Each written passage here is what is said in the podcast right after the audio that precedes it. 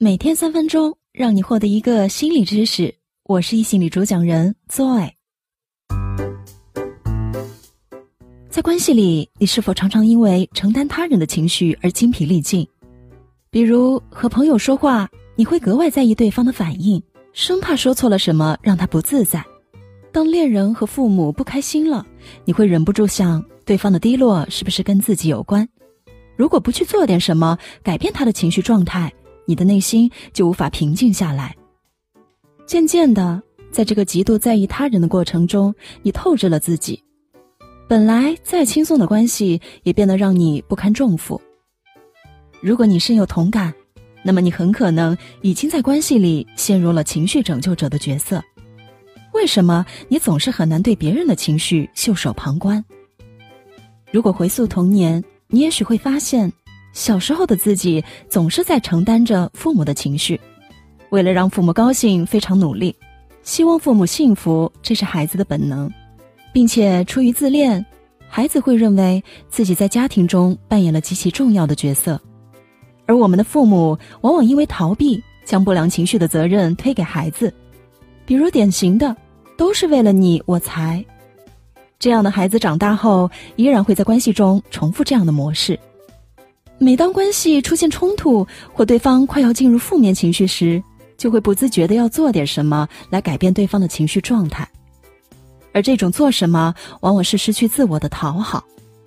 当你意识到自己在重复着童年的行为，觉察到自己正将他人的情绪往身上揽时，才能真正建立自我的边界。你必须意识到，每一个人都该对自己的情绪负责，而不是由你来负担。一个人是否快乐，根本原因在于他是如何感受和认知这个世界的。每个人的不快乐和内心的不和谐，都是自己的认知和选择造成的结果。最后，对于如何告别情绪拯救者这个身份，给你几点不客气的建议：第一，常常提醒自己，你在别人的世界里，并不像你以为的那么重要，你不是世界的中心。你只是他人世界中的一个角色而已。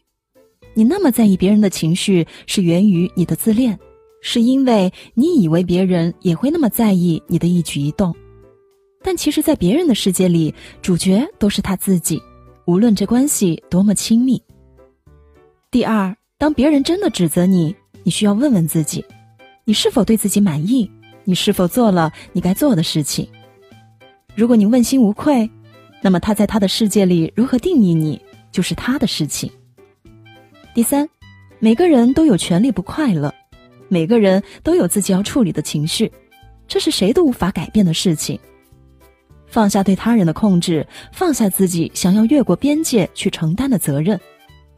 总之，过去的原生家庭如何，不是我们能控制的，我们能做的只有多一些努力，摆脱以往的行为惯性。才能真正的从别人的情绪里赎回自己。